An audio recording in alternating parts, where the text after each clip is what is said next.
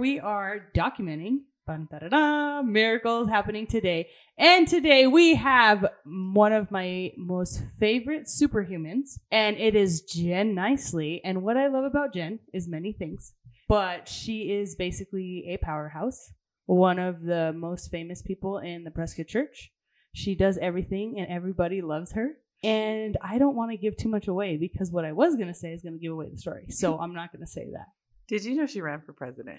she did. And I will still want to recount for that one. But and Melissa was my VP. We're gonna hear a little bit about Jen and this powerhouse. And if you don't already love her, you will after this. Take it away. Hello, everyone. A little bit about myself. I was born to a Christian family.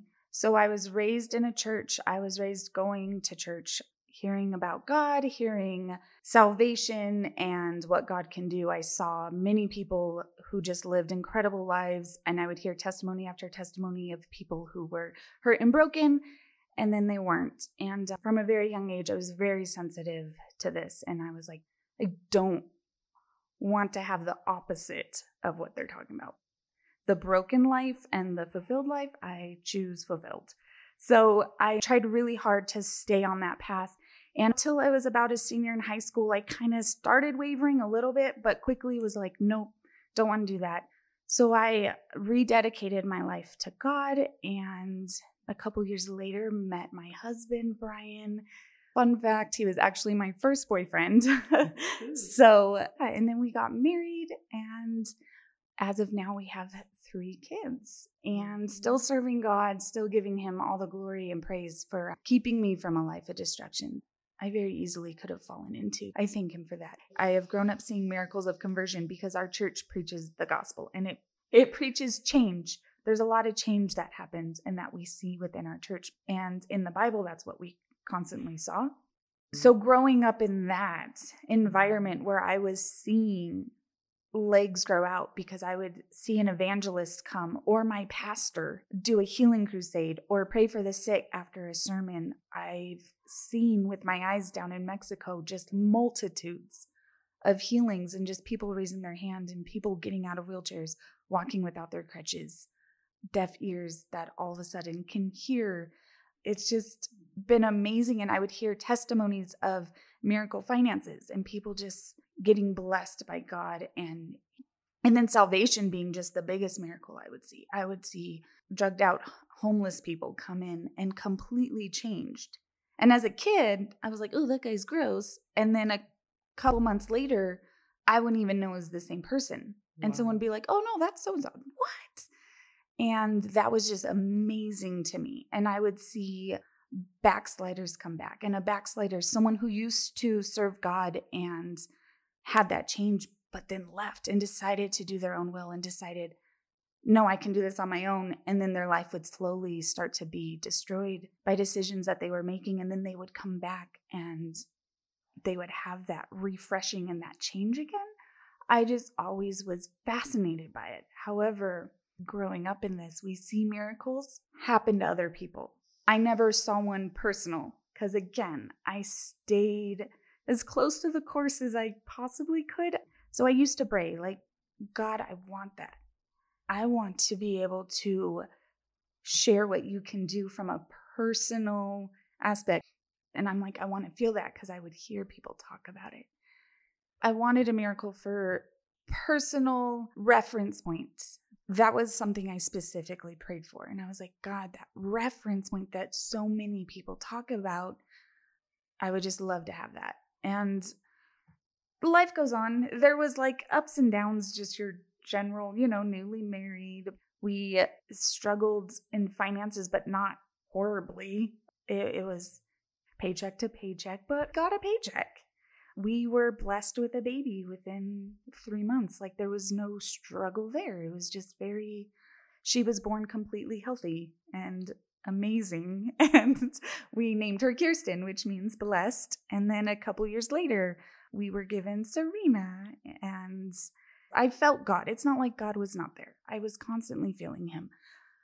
And then Pastor Greg preached a sermon right before the fast, and he said, Be specific.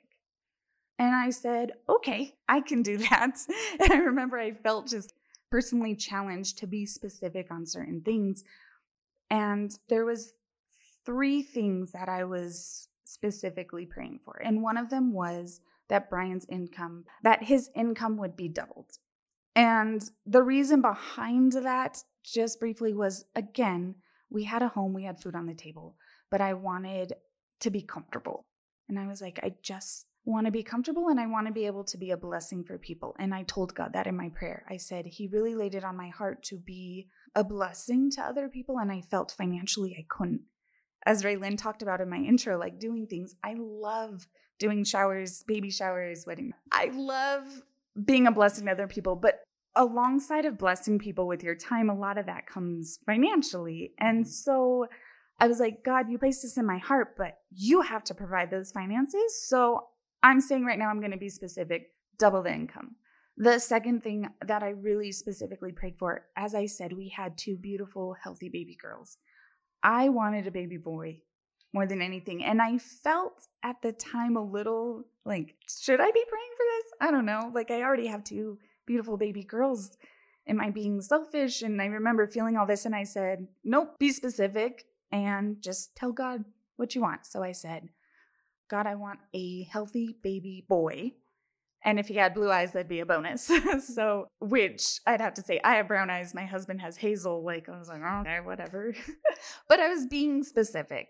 And the third thing, I was like, and God, I want you to speak to my husband in ways that I can't. And to back that up, I firmly believe our husbands and the men in our life are our covering. And so I did not want to be a naggy wife who told him what to do. I feel when they're your covering and they're the ones making those decisions and God speaking to them and you at the same time and they're lining up, I just find that incredibly incredible. incredibly incredible. That is not good language, but that is how I feel. And I just find that also very much God. When God can speak to your husband and can speak to you. And I'm going to give a little example at a conference once. We were both given an amount by God at offering on how much to give. And we turned to each other and he said, What are you feeling? And I said, You go first. And he goes, Let's go at the same time. And at the same time, we said the same number. And that's when I feel God is directing our marriage. And it's little moments like that. So that was my reasoning behind that prayer. God, speak to him in ways that I can't, because that's how I'm going to know you're driving this family. And so I fasted, I contended, and then the fast was over. For those who don't know, our fellowship fast every six months, we do a three day fast all together. And it's an incredible feeling to know that you're not alone in your fasting and prayer. And I feel it gives me a sense of like accountability, one, and also just a sense of like togetherness. yeah, you just yeah, feel a part of something. Unity. And then a un- yes, a unity and that God is just there. And I'd have to note, this was the first time I made it all three days without eating which I love to eat. and I always had an excuse on why I couldn't. In this time, I really felt like no excuses, don't hold back, go for it. And I did, and it felt amazing. And then the three day fast was over, and I was like looking around, like, okay, what's gonna happen? And life kept happening, and I kept those three prayers just on my daily list. And every now and then I would just really contend. And by contend, I mean I would be in tears crying, God, answer these prayers for me. Give me these as my reference point. And so a few months go by, and my husband, Brian, gets a phone call. And I'm going to back up. When Kirsten was born, three months after her birth, my husband was laid off from his job at a bank due to downsizing. He shook his boss's hand. She was devastated to have to let him go because she was like, I don't want to do this, but I have to, kind of thing. He shook her hand. He said, Thank you for the opportunity, but God is going to take care of us. And he walked out those doors.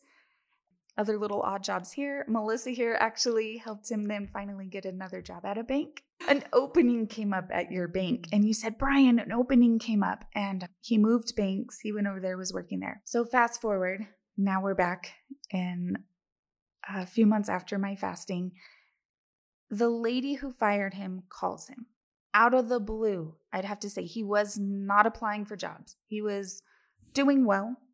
We he was making the most he's ever made. More comfortable than even when I had first prayed that prayer. So out of the blue calls him and says, "I have a job opportunity for you back at the original bank that he was let go from." And she goes, "This position came available and I immediately thought of you." And he's like, I haven't talked to you in five years. How did I come to mind? And he's like, Well, okay. So she's like, I'm going to give you the name of the guy who's in charge of that department. And Brian goes, Okay. And talks to me later. He goes, Isn't that weird? I was like, That is so weird. He's like, I don't feel like switching banks. And if you know Brian, you know he is not one who likes change. Loyal. He is loyal, he is consistent. And the thought of change is not something he likes to think about. So he's like, Well, I said, at least call, see what it is. And he goes, Okay. So he gives the guy a call. They set up a meeting. He starts telling him about this position. He would be salary based. He's just telling him about this position, which isn't what he's used to right now. He was the personal banker. The guy then tells him what he would be doing. And then he asks Brian, What do you make right now? So Brian tells him the number and he goes, Oh, okay. Doesn't say anything else. They keep talking. Then Brian, I forget how it all comes up. The guy ends up telling him how much he would be making. And it was just under double of what he was making right then. And Brian said he got super quiet and was like, oh, like he felt a little okay. So then he gets off the phone and he comes and tells me, and he's like, You will not believe it. This is the job. So, being salary based and not hourly, there's a little more flexibility and leeway with his scheduling and then the money. And I was like, oh my gosh. And he's like, obviously, I want to talk to you. I want to pray about it first. He does that. He ends up accepting the position and he goes to sign his contract. There's an added $1,000 onto his contract that was not discussed ever. And being the honorable person Brian is, he brings this up to them. he's like, "Oh, you guys added a thousand dollars." And he's like, "Oh no, I know. That's what we decided." This is why you would trust Brian with your life. You Like, would, because he is honest, honest Brian. So, which I want to just also throw this in here. What a miracle on this job too. My husband has not one day of college. This is a position that they I mean, the bare minimum requirement is a four year degree. They prefer more, you know, just schooling. He has none of that. So when they told him, oh, but but to see that added thousand, he's like, they're like, no, we just feel like this is where we should start you. He signs on. Then he starts to learn about his commissions that he'll get. So once he learns the commissions that he's going to be paid for this position is very different than what he was making commission wise in his other position, we realized it would equal double his income. And I was like, Brian, God answered prayer number one. He answered it, and we were so excited. And that just started this little fire kind of inside of us. God gave us a reference point. We have a reference point, and God is hearing our prayers, and there's this tangible thing that we can now point to. Mm-hmm. And we were just excited about that. Like, I almost forgot about all my other prayers because I was just mm-hmm. so excited. And and then come to find out too, his boss is amazing and just different things that come about with this position. We were able to afford health insurance. Up until this point, we didn't have it. And it was almost something we debated like, should we spend money on health insurance? And um, I literally remember having this conversation with Brian yeah, and it being like, I Is ride my bike. I we're healthy. We've never even Mm. gone to the doctor. no, I see young. this huge amount coming out of every single Ah. paycheck, and I just we can't We can't. we can't do this. No. for a family of four. A family of four. When he had a family of four, Yeah. he's like it's X a dollar amount, and it was like And we- breathtaking amount out of his paycheck at the time. It was. Yeah. And so it just wasn't doable even to like survive. Like we prefer food. so now he's able to afford health insurance these things start to then come and play into our lives later that we didn't even know. Shortly after that, I want to say it was only a month, I find out I'm pregnant with a baby boy. And I'm just like blown away to the point where I was in tears just thanking God daily. God, I would be driving and I'd be like, God, thank you, thank you. And then the doubt would come, and I'm like, what if they were wrong? What if the ultrasound tech was wrong? And then I would be like, God, I have up until the day this baby comes out of my body for you to make this a baby boy. And I'm not even kidding. I used to pray that because, and I say this, and I should have preferenced with the ultrasound tech wasn't 100% sure. So she goes, I'm pretty sure it's a boy, but he was not giving her a very good view. So I was like, God has until this baby comes out of my body to decide. And that baby boy shot out of me with the biggest bluish eyes I have ever seen in my life. And it is so hard to tell them no, but I try my best Oh. to discipline him with his big old blue eyes staring at me. Raylan, where are the tissues? I know. And his name is Ethan John. Ethan was a name we just had forever. I want to point out John is his middle name from Brian's grandfather, who is John Metzler. If any listeners know who that is, he was one of Pastor Mitchell's besties in um, Bible college. And just, he was a very influential evangelist. And he had a tragic accident and passed away very young in his ministry and everything. So we wanted to honor him. And so Ethan John is his name. And he got those blue eyes. And I was like, God, reference points. And that was my second prayer. I checked off my list and said, Thank you.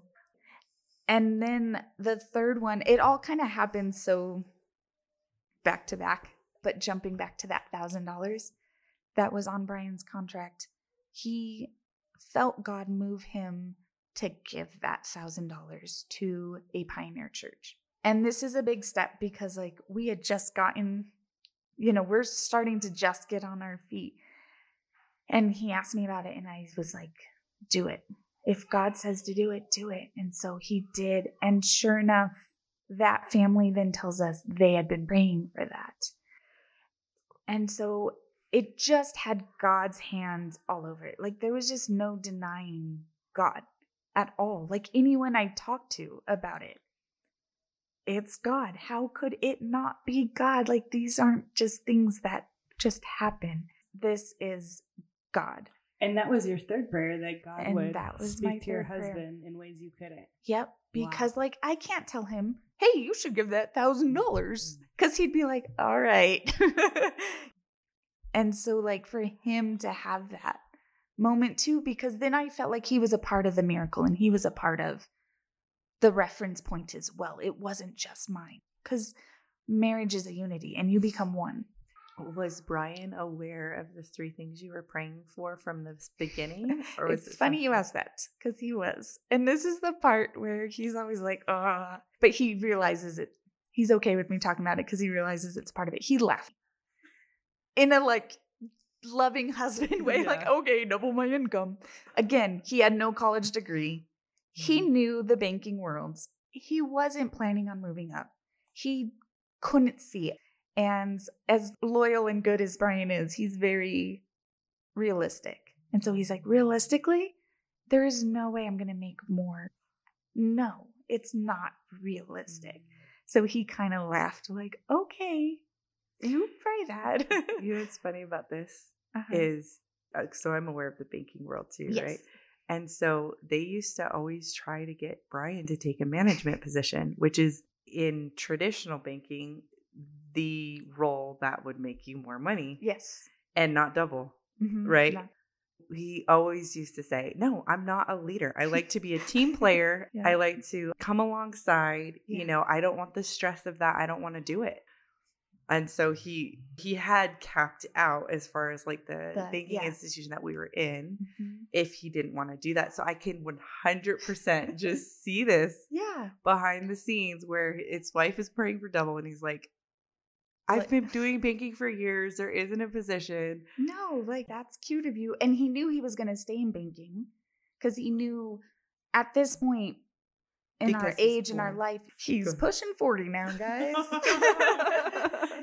he had to stick the course. He's already thinking about retirement. He's a think he, you know, future plan he's a mm. planner.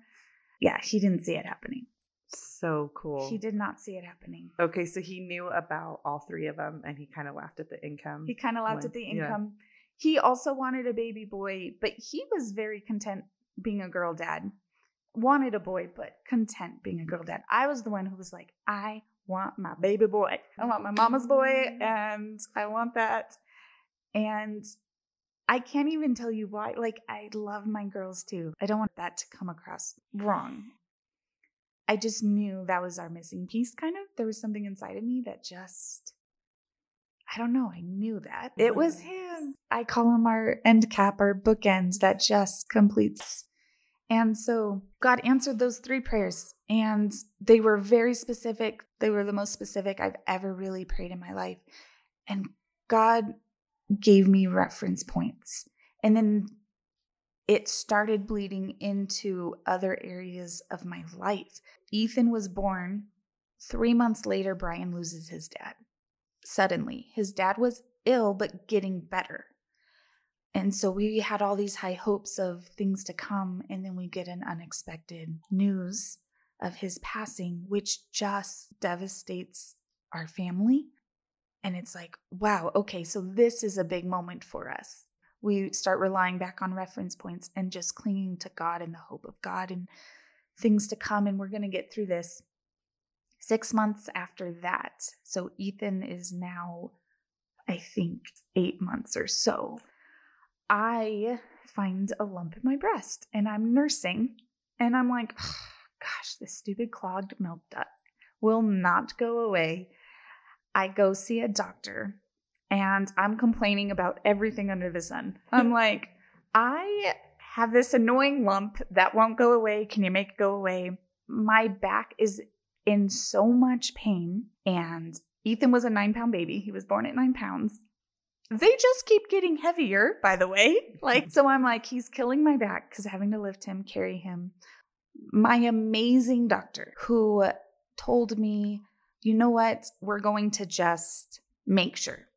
So, go back just a little bit in my life. When Serena was a baby, I also had some lumps that they checked out and they were nothing.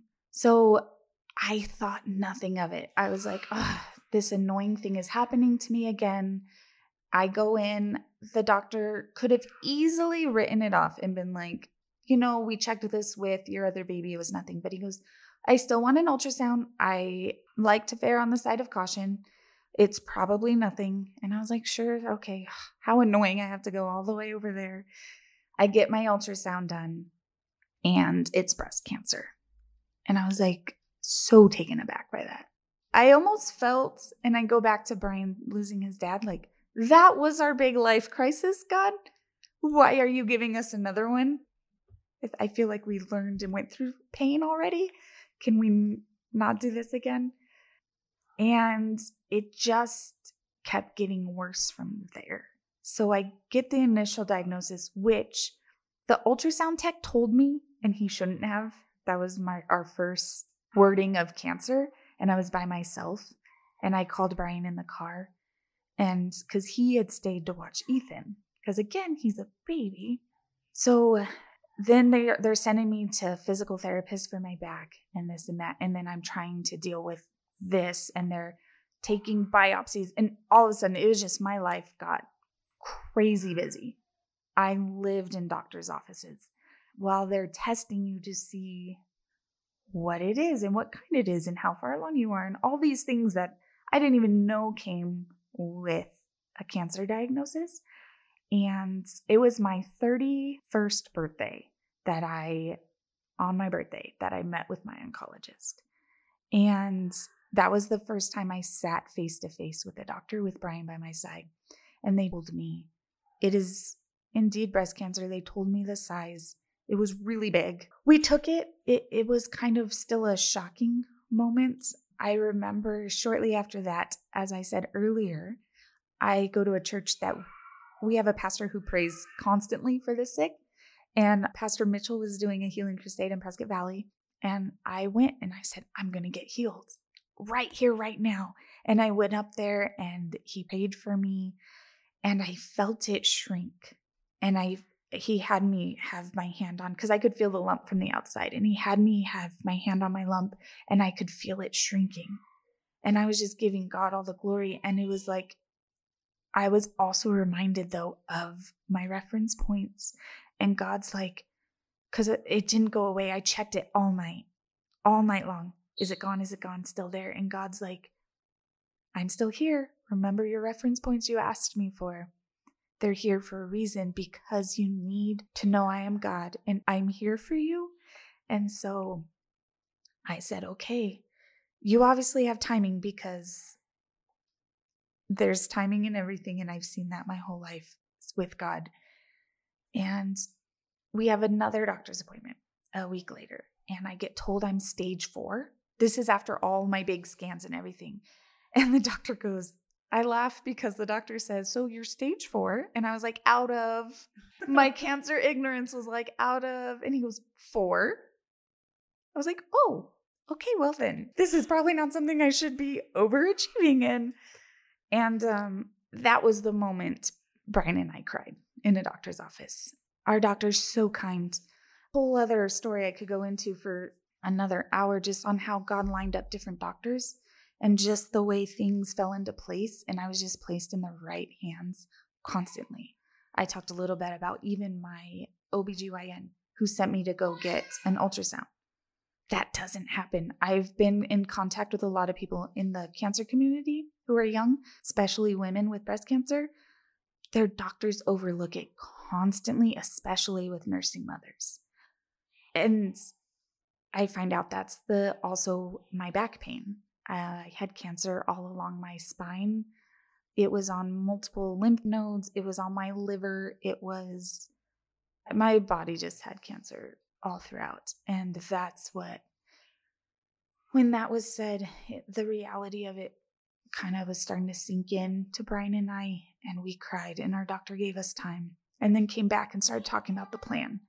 And he goes, We got to get a port placed immediately so the port is something that will take the chemo to your veins without it being in your arm and like destroying your veins basically.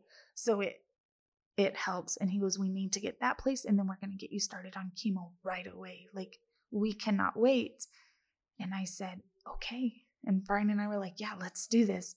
So the miracle in this, I have health insurance one of the first questions they ask you, do you have health insurance? Because this is going to be a big thing. And I was like, Brian, we have health insurance. And I feel like God laid specific prayers on my heart for a reason. I say this just because He knew what we needed. And that was laid on my heart to double the income. And at the time, I thought it was so I could be a blessing to other people so we could live comfortably. But He's like, no, you, I know what's coming and you need mm. this. With Ethan being there. Most people, when I would sit in my chemo chair, it's mostly older people around you. You're too young. Oh, you poor thing. Oh, your kids. And I said, It's amazing. I found a blessing in it that I could go home instead of feeling depressed and sad, I had this beautiful baby boy who just made us laugh. Because at that time, he's starting his personality. There's just such an innocence about them and they don't know what's going on. And so they're just happy. And I had someone to care for, and I just had a peace, and our home was just filled with laughter. Ethan was a baby, Serena was four, and Kirsten was six. And there was just so much joy in the home instead of depression, which I feel God also knew we needed. I personally needed that too. I needed. So that was amazing. And then God being there for Brian and Brian having that now relationship and reference point. I mean, he always did too. He was a church kid, a pastor's kid, in fact. But because of that thousand dollar thing that seemed so little at the time, that connected him in a way that he is that he needed as well. When it all first happened and I got my port placed, we were just about to have our Bible conference. And I had my first chemo during conference. And our Bible conference is where all of our pastors and leaders, and even just different people in different churches from all around the world, come together. And we just worship God together. We hear amazing sermons. We kind of just all recalculate. It's like Siri telling us to recalculate, recalculating. And that's how I envision conference because my mind thinks like a comic strip. but I feel like it's just kind of like a yeah, readjust. There is such power. And this was back when we still had the tent. I walked in, I had my chemo done. I had my port place Friday. Wednesday, I had chemo the Wednesday of conference. Thursday, I felt great. So the weird thing with chemo is you don't feel bad the day or two after. The symptoms don't hit till a couple days because they have you on steroids, so you're kind of just wide awake and like. And so I felt fine, and I told Brian, "I'm go. I want to go to conference Thursday night." He's like, "You just got chemo yesterday," and I was like, "I don't care. I want to go to conference." And I went to conference, and it was probably the best way to start chemo. If anyone has to do it, do it during conference because just hundreds of people worshiping God. And I just felt God's presence and I just felt it's gonna be okay. It's just gonna be okay because God is God and He's not going anywhere and He's still here. And so many people coming up and hugging me and telling me, We're praying for you. We're gonna be praying for you. It's not gonna stop.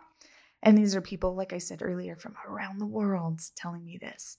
My husband's father used to pastor in Guam, so there was some people there. We're gonna be praying for you in Guam, and the time changed, so you're like, don't don't even worry. So while you're sleeping, we're praying, and I was like, awesome. And I just felt like I was able to go into it with such a. I just felt so surrounded by people, and I love that because, as you mentioned, too, people and outgoing. I just I do love people. And so to just know that and that presence in that place, it was just a different feel that I've ever had before in a conference setting like that. My first round of chemo, I already saw improvement. My back completely better. They were expecting me, they were giving me morphine at the time because my back was in that much pain. Come to find out now, I guess cancer on the bone is some of the most intense pain you'll feel. And I was just like doing life. I was like, I was like, my my back hurts, and I attributed it to painting because I was painting. So I was like, maybe I pulled something, and so the pain was gone. My liver, the cancer on my liver, cleared up right away. It was just like I don't even think that cleared up before I even started chemo. So God was already healing me. But that one tumor in my breast just would not go away. And so I finally, again, God lined stuff up in his perfect timing. There was a doctor who came from the East, the East Coast, not the East. And she's like number one in the field, happened to come to Sedona of all places. And she goes, Oh, I'll do surgery on you. Didn't care that I was stage four or anything. She did a surgery, it was flawless. And she goes, I'm going to say you're pretty much cancer free. And I said, mm. I'll take it. So I'm pretty much cancer free. You're Ned. Yeah. Ned. No evidence. Yeah. And the disease. other crazy thing is I had a really good doctor who was very, I feel right now too, God really put in our life. Everyone responds differently to doctors. Some people like doctors who are just very cut to the chase, tell it like it is, move on. They want like a doctor. I want a friend in a doctor, and that's my own personal choice. And most doctors I was seeing were not that case. Later, he was the first doctor, and he had just moved here too. So, like, it was kind of timing. God knew who we needed, and he was a doctor who took things step by step. He never overwhelmed us, which we don't like to so he was very much step by step and like, okay, now we're going to do chemo and we're going to start slow too. So he wanted to originally, he's like, we're going to do six rounds and then we'll see how your body does because most people can't handle seven and eight. Though at your stage, we like to do eight.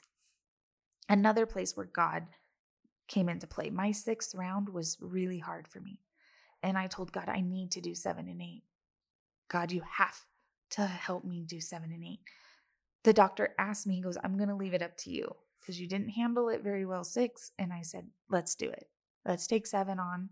Seven and eight were the easiest rounds of chemo I had, which is unheard of. He would come in and go, What's your symptoms? I'm like, Yeah, not really anything. They were very mild.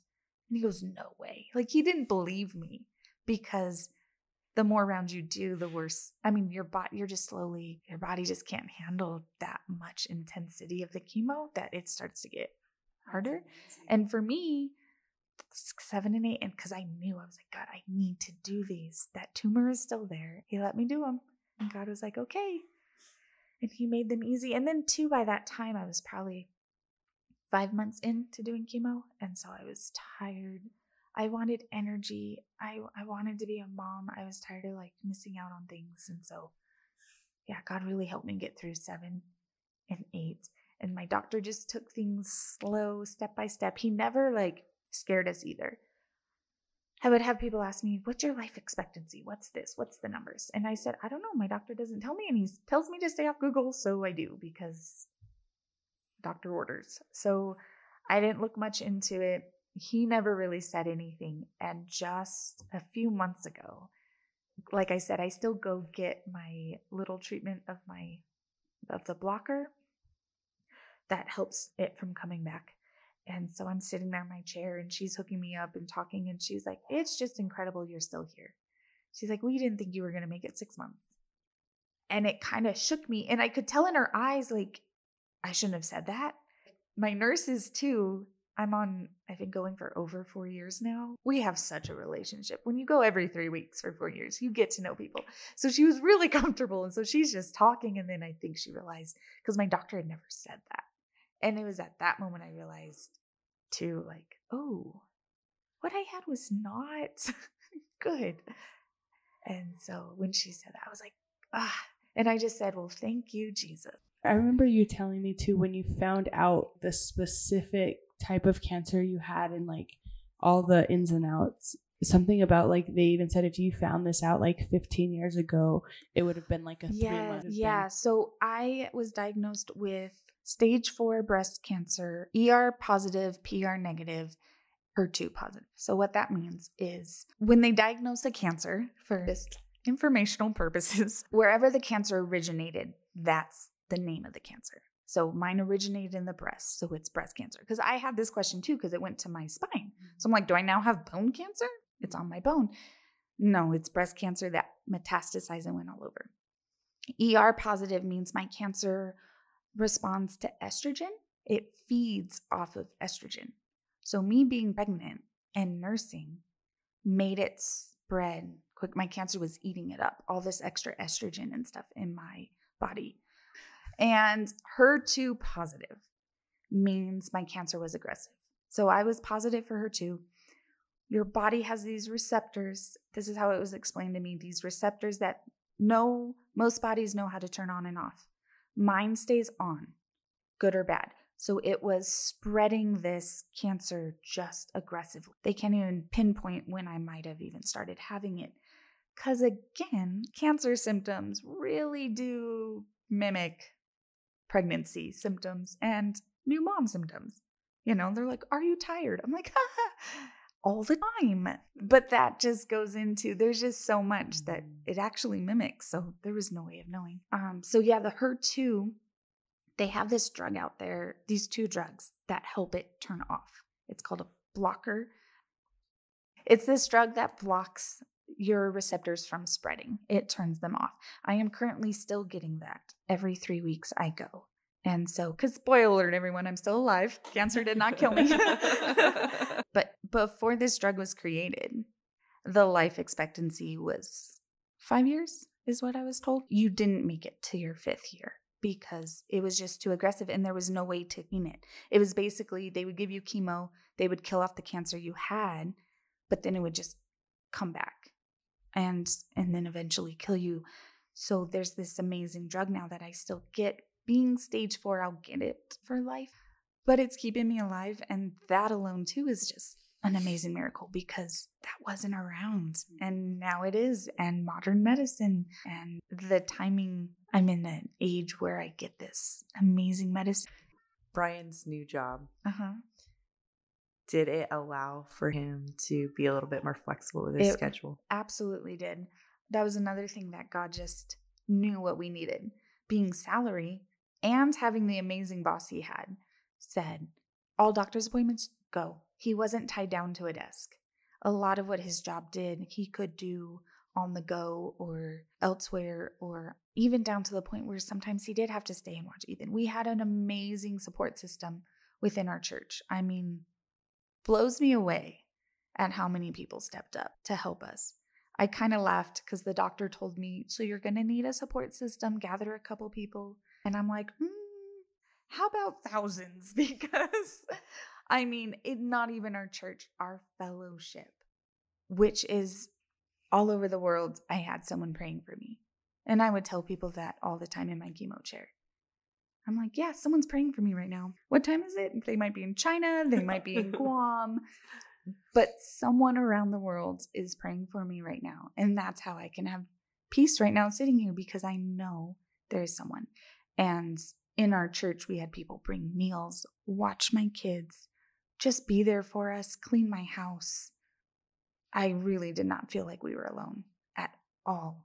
It was almost to the point where I had to like turn help away because I had too much of it which is a good problem to have. And my doctor obviously sees a lot of this and he doesn't see that very often, which is why he tells people to get at least a couple people in their corner because he knows how much you need it.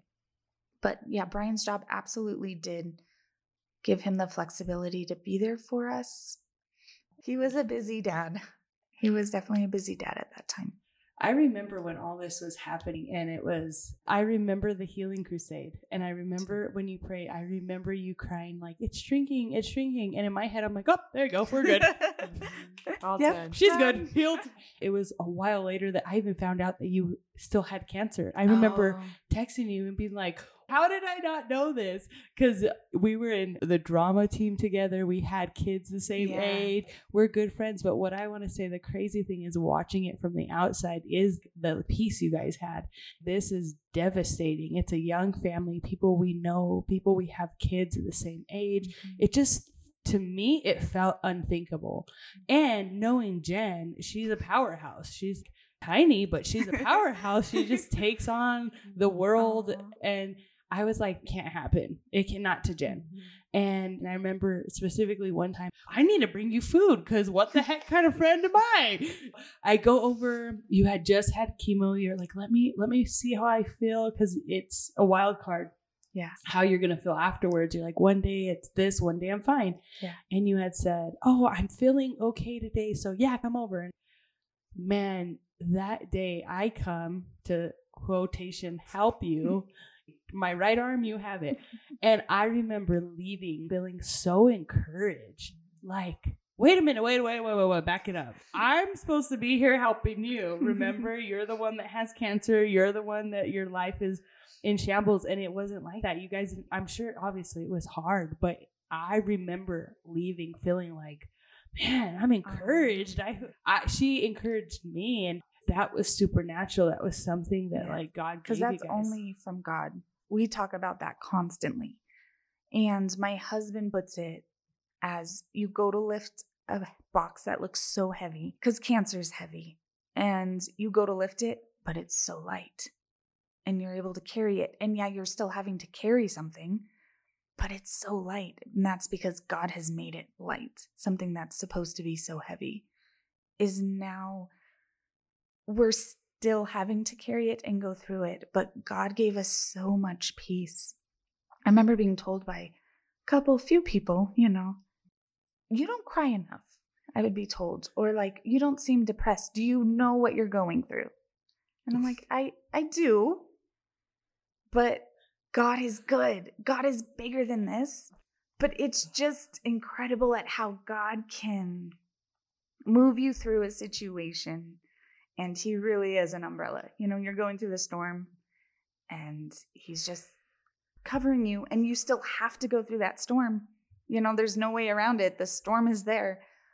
but he gets you through and there's a light at the other end and there's that sun shines through Mm-hmm. and it's just like what did we just go through Mm-hmm. but god's light at the end of that is so much brighter and i'm glad we could be encouraging but i do feel that i never even thought of it i never felt on your brave face try to make mm-hmm, it mm-hmm. god just genuinely gave us such a peace and a joy that i was still alive i still had my kids there was still so much to be thankful for and to see blessing and I remember when we found out that you had cancer. I've always been close to Jen, not always, but since I met her, me and Jen were always I really think close. like- We were both born awesome. and Yeah, we've always yeah, been friends. yeah, exactly. So we had been friends for years. well that's because we kind of look alike or everyone always thought we were it's true, sisters It's true. So I hit it off from Jen from like the first time we hung out at conference, and we just were crazy well that's together. we instantly ran for president in VP.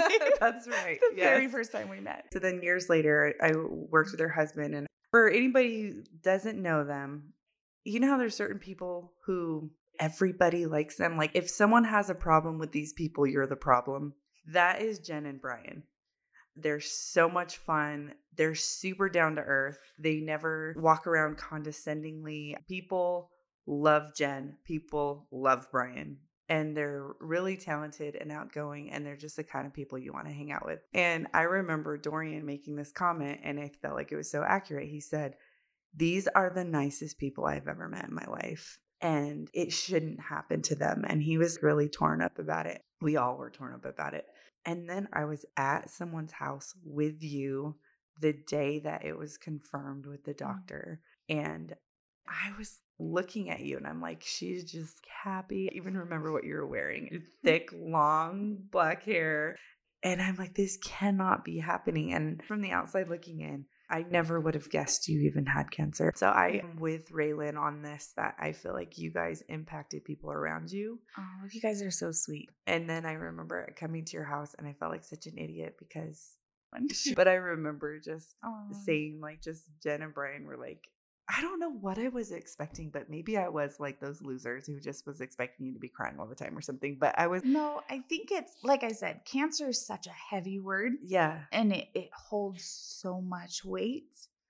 But something we quickly learned at the very beginning is that everyone's going through something. And so to sit in self pity or just poor me, that wasn't any fun either. That was like, I don't like this feeling. And it was almost, I- I say, easier to deal with what I was going through to focus on other people and to be like, let's just make the best of this and let's still have that mm. joy that God gave us and let's show peace. Let's also think that even if you're talking to someone else, they could still be going through something just because they don't have this heavy word of cancer. Cancel out what they're going through that other people are going through, especially as a Christian. God calls us to be there for others and to help others and to encourage others and to show them Christ like. God calls us to be there for other people. And just because I have cancer doesn't mean I get to sit here and just be like, well, I have cancer. So mm. it was more like, no, everyone deals with something at some point. I'd have to say it was hard not to do ministry. Again, talking to viewers who maybe don't know our church, when we say ministry, that's serving in the church in some capacity. And so, a ministry I had joined and taken on was helping in our nursery. And I loved it. I love it. I still do it. And that was hard. It was hard not to come to church. I had my really sick chemo days, and everyone during quarantine was all complaining about having to watch live stream. And I'm like, hey, yeah, just did this. So, yeah, welcome. Welcome to having to sit in the living room and try to sing off key, and there's no one blocking you out, and your kids are looking you weird. But I thank God that I was in a church that at the time offered a live stream for homebound people. So they were very kind and they gave me the password for days that I couldn't make it. So I could still feel a part of church and a part of the community kind of that was built there. And that helped so much. I am so thankful for that. Was there ever a time when you were going through it that you just thought, I'm not going to make it? did you guys have to talk about that, like you and Brian? Or we I, I, for sure did, especially when I got the diagnosis of stage four metastatic. At that time, they didn't want to do surgery on me. They're like, it's kind of pointless to do surgery, is what I was told. We're gonna just see what chemo does. So it was very heavy, and there was times I felt it the most when I was so sick and I was lying in bed and I could hear my family in the living room having fun without me, like there. That part was hard. And then the attacks on the mind that happen when you're at your most vulnerable states. And so I would hear them playing a game or, you know, Brian being super dad out there and taking care of dinner and then playing a board game with the kids. And I'm just so sick I can't even get out of bed and I'm listening to it as if I'm not there. And that's when those low moments would hit me because I'm like, they're going to be okay without me. That's kind of hard to take. And those were my thoughts. And when those moments would hit me, that's when, though, I would start to feel bad for myself and my kids. And what I personally did is I would pray. That's when I would open my Bible because, like I said, when I would stay in that frame of mind, I didn't like it. It was too dark. I don't do dark. I'm scared of the dark. So I would be like, God, I, I, I can't listen to these thoughts anymore. And I would start to read my Bible. I would start to pray and I would get this peace again. And I was like, God's giving me a peace for a reason. And then those, to tie it all in, those reference points would come back. And God's like, I am still the God of your reference points, still the God. I am still here. Pray specifically. And so I would start to pray specifically, like, God, take these thoughts away and don't let them return because I don't like them. I can do the chemo, I can do not having my long, beautiful, brown, thick hair, but take these thoughts away. And he did. Those thoughts, I want to say, didn't, there those first few months, and then I stopped having them. Brian stopped having dark thoughts too. We accepted the reality of it and we had a plan in place, and then we never talked about it again. We lived life, we served God, and we would reference back. To sum up the cancer part, my latest scan showed no evidence of disease, which they call NED, which is amazing. Being stage four and that it's metastatic, they say they cannot ever call me cancer free because since it had spread through all out, they said there could be one tiny little cell. And so, liability reasons, I guess, is my guess. But I say I'm cancer free. Like that's because of God, because of God. And now it's documented.